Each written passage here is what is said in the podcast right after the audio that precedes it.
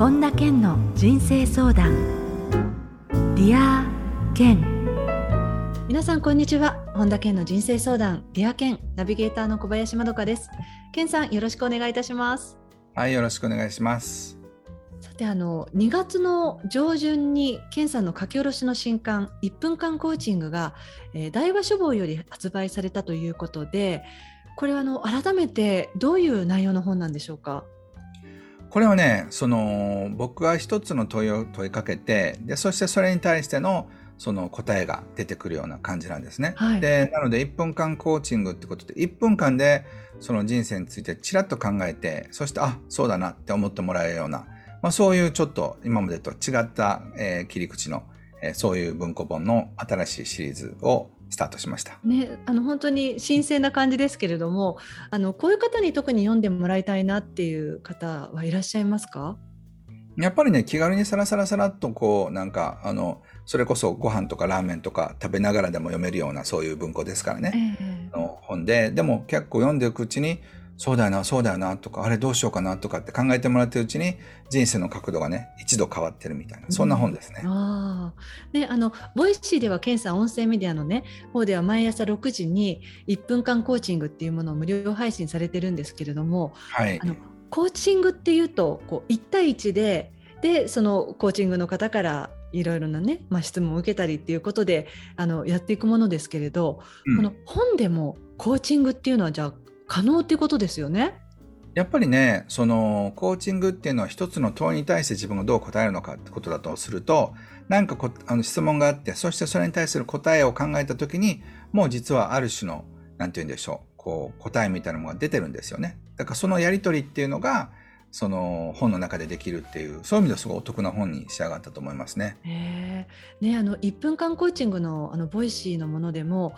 自分だと思ってもいなかったというか健さんにそこで振られて初めて意識できるとかそれから聞かれてそうすると自分がそれを意識的に考えるようになるじゃないですか。そうですねそういう意味ではその自分の中での問答よりもよっぽどこう新しい切り口の立場で質問されるってすごくこう自分の人生も豊かになるなっていうふうに感じるんですけれど、うん、そういうこう投げかけられるってまたその投げかけられる角度もすごく重要ですよね。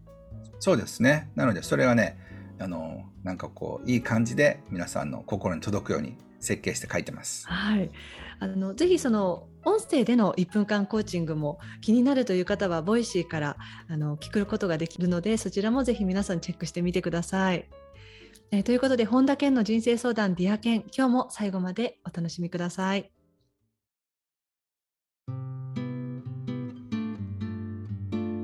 本田健の人生相談。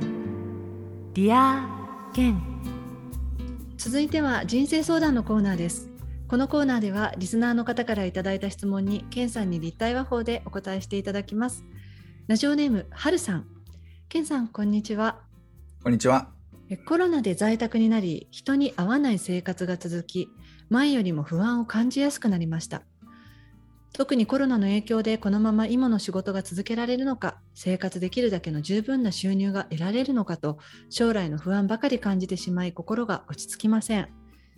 お金の不安を減らすためにできることがあれば教えていただきたいです。ということなんですよね。はい。あの、お金の不安っていうのはね、あの収入が増えたからって言って、あの、なくなるものじゃないんですよね。で、貯金があったらって言うと、まあ、ないよりいいかもしれませんが、貯金があっただけだと、やはりそのお金の不安っていうのはなくならないんです。えー、なぜかというとお金の不安っていうのは、えー、お金のことじゃなくて将来すごく大変なことが起きるかもしれないっていう未来への予感みたいなものなんですよね。でそれが例えばポジティブな予感だとわあここから人生良くなりそうっていうふうに思うしネガティブな予感だとそれが不安っていう形で認識されるものなんです。はい、だから自分の未来が悪くなるっていうふうになんとなく予期してる時しか不安って感じないんですよね。うん。でもその不安っていうと割とこうループというか、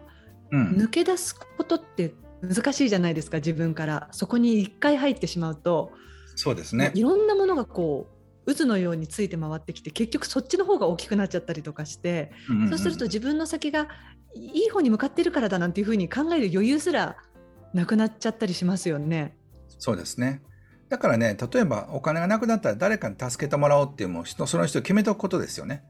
ああ、あらかじ例えばじうん、例えば実家があれば実家に帰ろうっていうふうに思ったりとか、えあるいはお金持ちの友達がいたらちょっと居候させてもらおうとか、えうん、あるいはなんかお金援助してもらおうとか、はい。っていうふうに思っとけば、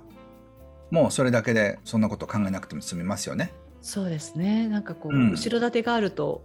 少しはそういう不安っていうのもなくなりますもんね。そうそうそう。だからまずだからそういうふうに誰かに頼れる人が例えば5人ぐらいにあのいたらね、はい。その人たちに例えば10万ずつ出してもらったら50万になるわけでしょ？はいうん、でそういうふうな感じで自分が貯金がなかったとしても誰か彼かに助けてもらえるっていう状況が少しでもあるのであればまたその不安が減りますよね。うんうん、でもそれよりも今大大切なのは自分の心がネガティブの方に向かっているってことをしっかりセンターに持っていくことができるかどうかってことの方が大事だと思います。それは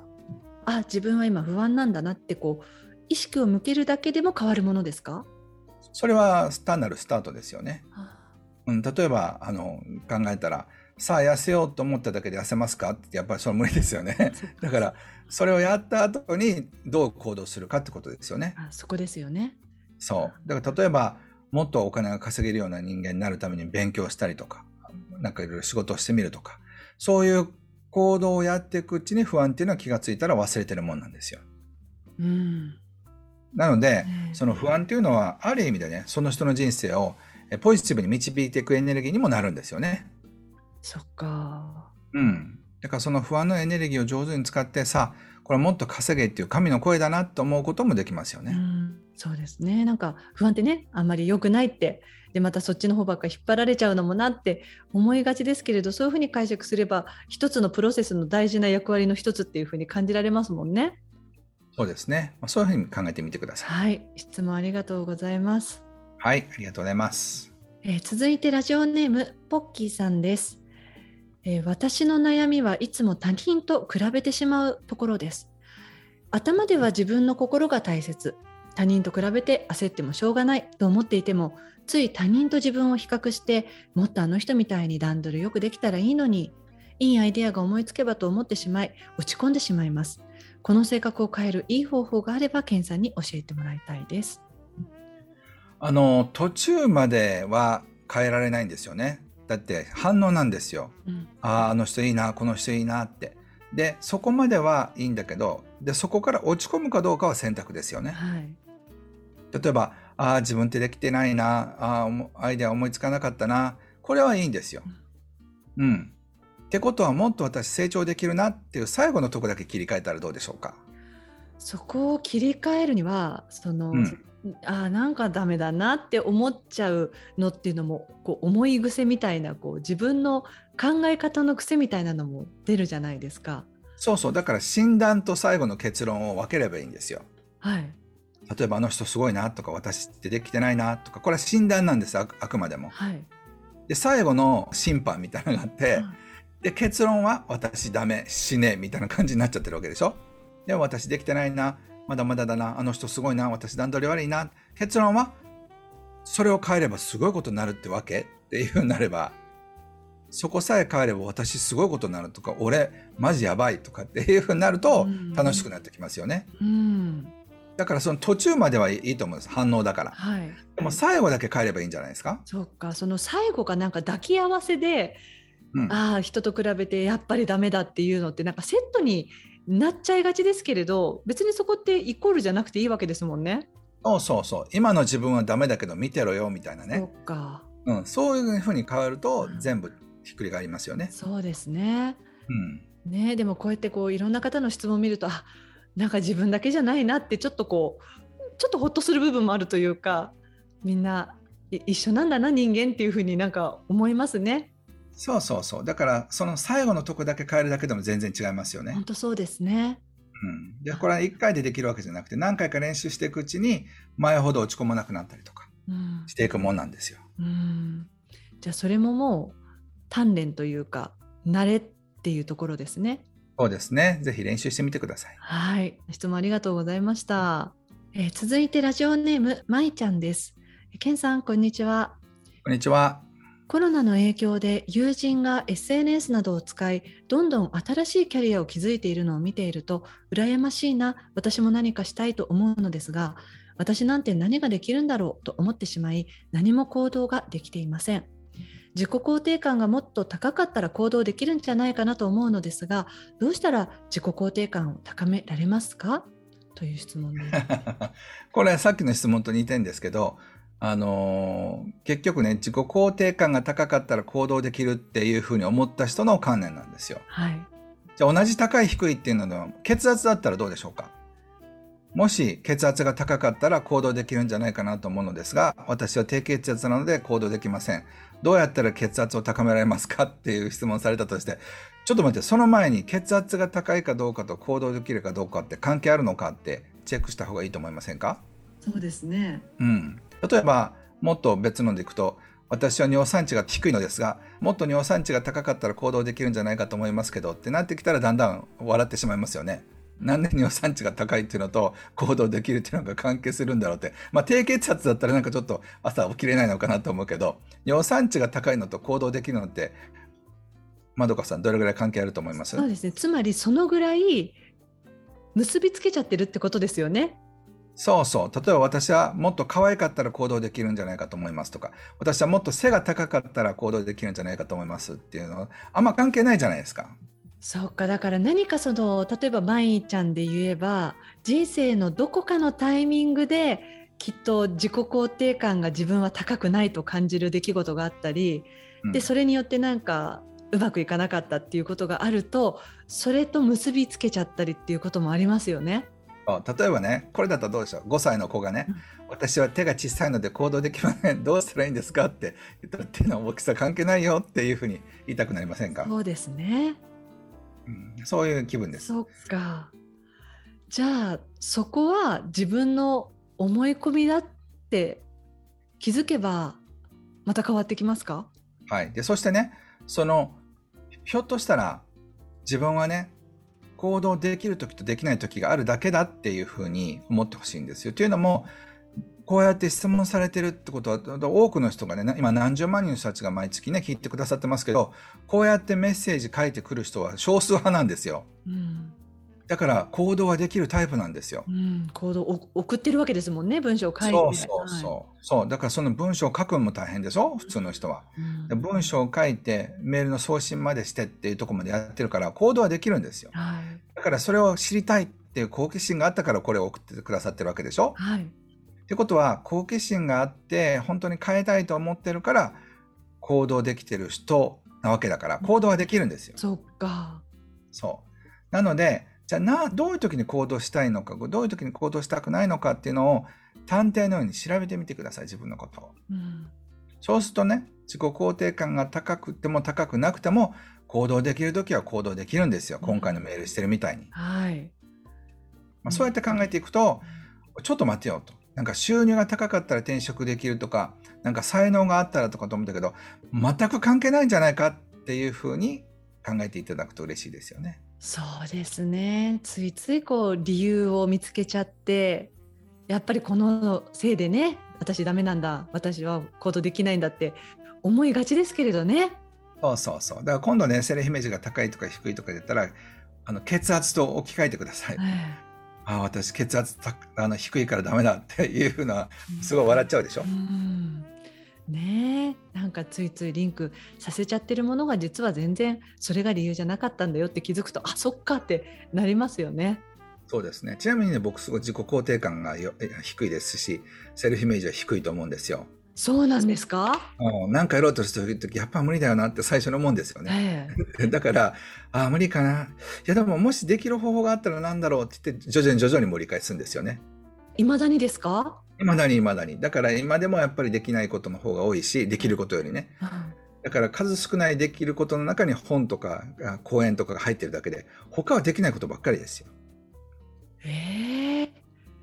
だとしたらその、ケンさんがおっしゃる数少ないが、とてもな、とてつもないエネルギーでバーンと爆発したってことですよね。そうそうそう。だから他はあの僕の家族とかスタッフの人に聞いてもらったら、ケンさんって何でもできますかって言ったら、プッと笑った方がさ、いやいや、できることの方が少ないと思いますよって。ただ、できる数少ないことはめっちゃ上手にできるってことだけですよね。へうん、よく物をなくすし、あの、ブッキングとかしたら予約、予約もむちゃくちゃになっちゃうし、あの、あの時玄関で2人お客さんがばったり来て、ーはいあれ？やばってみたらなんか、あ僕がなんか適当に入れてたのが一緒になっちゃったんですよね。う ん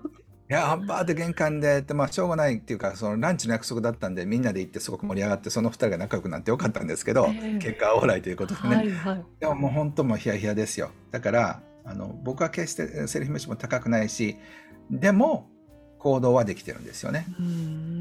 それをヒントにしてください。はい、ありがとうございます。はい、ありがとうございます。続いてラジオネームりゅうさんです。はい。私はこの数年で圧倒的に怒りやすくなってしまいました。圧倒的に怒りやすくなったらね。はい、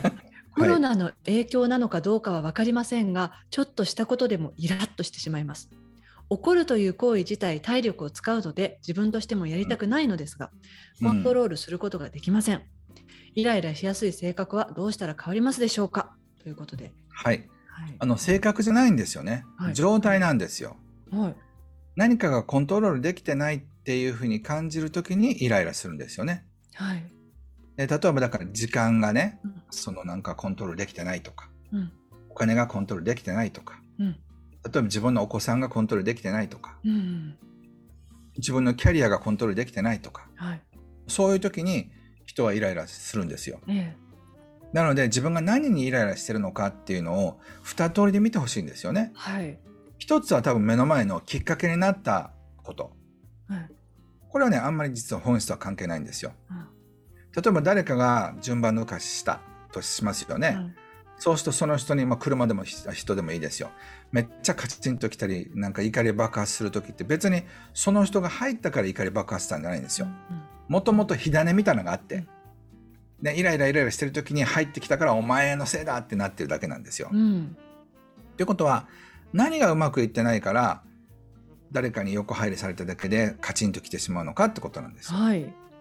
僕もね昔そうだったんでよくわかるんですけど今は誰か入ってきたとしてもああこの人急いでるんだから入れてあげようっていう気持ちになるんですよね。えなぜかというと余裕があるからなんですいろんなえ意味で。余裕ですよね。そうだから別にそ僕そこまで急いでるわけじゃないからいいやってうんいうふうにただトイレの列だったら怒るかもしれませんよ。余裕なくて。そうそうそうだから余裕がある時っていうのは人は怒らないもんなんですよ。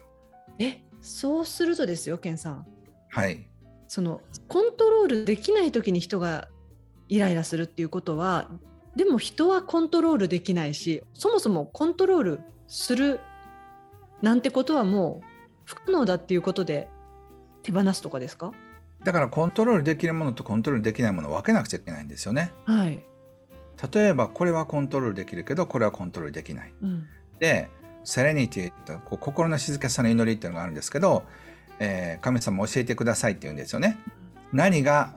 こう変えられて、うん何が変えられないのか、そしてその違いをっていうのを教えてくださいっていう祈りがあるんですけど、もう人生の中には変えられるものと変えられないものがあるんですよ。はいそして変えられないものは受け入れるしかないんですよね。はいで、変えられるものに関しては行動するしかないんですよ。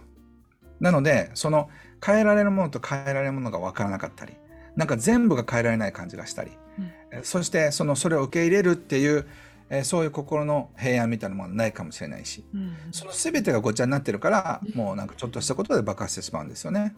じゃあその振り分けえこれはその自分がコントロールできることだそれからこれはもうできないっていうのを明確にしたらば何か変わりますか？ていうかまあそれは一個ずつですよね。これはだから、まあもうそれこそね、30分1時間ちゃんと冷静に順序立てて話さないとできないことですけど、単なるそのなんかい怒りっぽい性格とかじゃないってことなんですよ。何かに対してこうあるべきだっていう強い思いがあったとしたら、なんでそれが出てきたのかっていうとこまでいかないと、目の前で起きたこととか、そういうちょっとしたことが原因ではないってことですよね。そういうことなんですね。人生かけてその積み上げてきたエネルギーみたいなのがあって、うんそれがこの数年間すごく蓄積してるんじゃないでしょうか。あーそうすると自分の心を探すジャーニーが始まるってことですよね。そうですね。で、その、あの、癒しの旅の中で初めてその怒りが少しずつ手放せていけると思います。そうなんですね。その目先を変えたりとか NLP 的に、はい、怒ってないって言っても、やっぱりね、もうふつふつしたエネルギーあるわけだから、そうそんな簡単にはいかないと思います。はい、はいどうもありがとうございました。ありがとうございました。以上、人生相談のコーナーでした。本田健の人生相談。 Dear健。続いてはハッピーライブラリーです。皆さんが人生を幸せにより豊かに過ごせるための特別な一冊をご紹介しています。それでは最初の一冊目ご紹介ください。はい。100年思考、ホスピタリティの伝道師が説く日々のあり方。高野なぼるさんって方が書かれた本です。はい、高野さんとは健さんはもう対談もされていますよね過去に。そうですね。で、確か、あの、まどかさんも言霊のインタビューで、はい、高野さんされてませんでしたそうなんです。あの第1回目のゲストであの来てくださったんです。そうですよね。ねえなので、なんか二人にご縁のある方ですよね。はい。あのはい本当に高野さんといえばホスピタリティということですけれども、改めてこの本を今回ご紹介されたきっかけは何でしょうか？あ、そうですね。あの、この間紹介した生き方に続き、この高野さんのはい本もなんかこう、僕の中で、それこそ、こう、10年、20年、こう、続いていく名著というか、ねそういう、まあこれ100年思考ってことですけどね。ねそれのシリーズの一環としてご紹介しました。はい、ぜひ皆さんチェックしてみてください。はい。続いての一冊を教えてください。はい、えーポジティブ心理学が一冊でわかる本ということで、えーイラナ・ボニュエルさんが書かれて、えー、成瀬真由美さんが翻訳された本ですね。ケンさん、これは最近出た本なんですか？それとも。いや、これはね、しばらく前に出た本なんですけど、あの、ポジティブ心理学っていうの、こう、英語のその幸せ学の一環で、あの、ある分野なんですよね。面白く面白い分野ですよ。はい、ぜひこちらの一冊も皆さんチェックしてみてください。えーこのコーナーではあなたからのおすすめの一冊も募集しています。ディアケンアットマーク iuaoffice.com までお送りください。以上、ハッピーライブラリーのコーナーでした。それではケンさん、今日の名言をお願いします。タコが一番高く上がるのは風に向かっている時である。風に流されている時ではない。ウィンストン・チャーチル。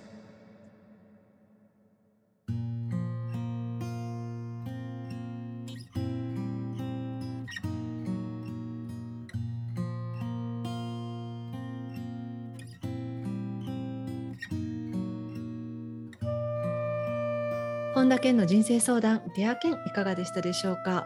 あのオープニングでそのコーチングについてね、健さんにも伺って、改めてその健さんが書き下ろしの本もこう1分間でコーチングっていうことなんですけれども、はい。その Voicy のね1分間コーチングは毎朝健さんが質問を投げかけて、であの改めてその質問で一日ふっとしたタイミングであそういえばってその朝のその時間を反芻したりじゃあその質問に対して自分がどうなんだって考えたりっていう時間を持ちながら生活されている方も多いんじゃないかなって思うんですけれどもうん。あのなかなかその自分で自分をコーチングって難しいと思うのでそうやって信頼できる誰誰かに投げかけられる質問っていうのはとても貴重だなって思うんですけれどもあの例えばこういう意識で1分間コーチング聞いたりするといいよっていうような何かアドバイスなどがあれば伺いたいんですが。いや、あの、どういう状態でもいいんじゃないですかね。皆さんの状態が、その質問によってわかると思うので、はい。あの、あんまりなんかこう、意識をしなくても、スッとその質問を聞いて、自分がどういうふうに感じるのかっていうので、あの、それからね、ドミノが倒れていくので、まあ、そういうふうに作ってますから。ええ。例えば、あのま、毎日毎日新しい質問ですけれどうん。ふっとちょっと前のあの質問自分でどんな変化があるかなっていうような感じで振り返るっていうこともいいですかね？そうですね。だからパラパラパラっと見て、その、あの、ページがめくれたところを読んでいただいてもいいですしね。あ本だと確かにそういうこともいいですよね。うん。あなので、あのそういうふうに楽しんでいただけたらなと思います。で、 Voicy だって、あの、今までの過去のやつは、パッとクリックして聞けるから、そういうのでもいいですよねそっ。かそっかなんかこうなんとなくはいフィーリングでこれかなっていうのでやってみるとそうそうそうそうそう。あはい。そうですね。はい、ありがとうございます。えさて本田健オンラインサロンでは毎月980円でサロンメンバーのみが視聴できる健さんのオンラインセミナーまた特別ゲストとの対談などいろいろなコンテンツを配信していますえ今年の1月11日から毎月100円で600回以上のこのディアケンのバックナンバーが聞き放題のDear Ken プレミアムがポッドキャストでスタートしていますえ Voicy では毎朝無料配信中の本田健の1分間コーチングそして毎月本田健の書き下ろしの新刊が読める本田健書店や最新情報に関しては本田健の公式ホームページあるいは LINE アットで配信していますのでご覧になってみてください。えということで健さん今週もどうもありがとうございました。はいありがとうございました。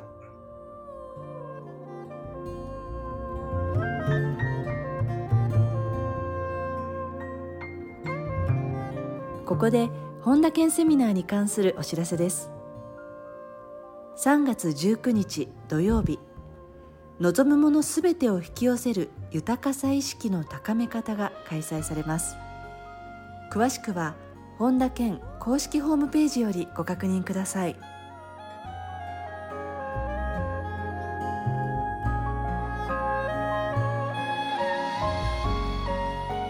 本田健の人生相談 Dear Ken。この番組は提供アイウェイオフィス。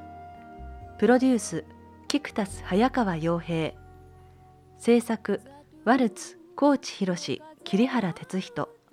ナビゲーター小林まどかでお送りしました。魔法の不思議な力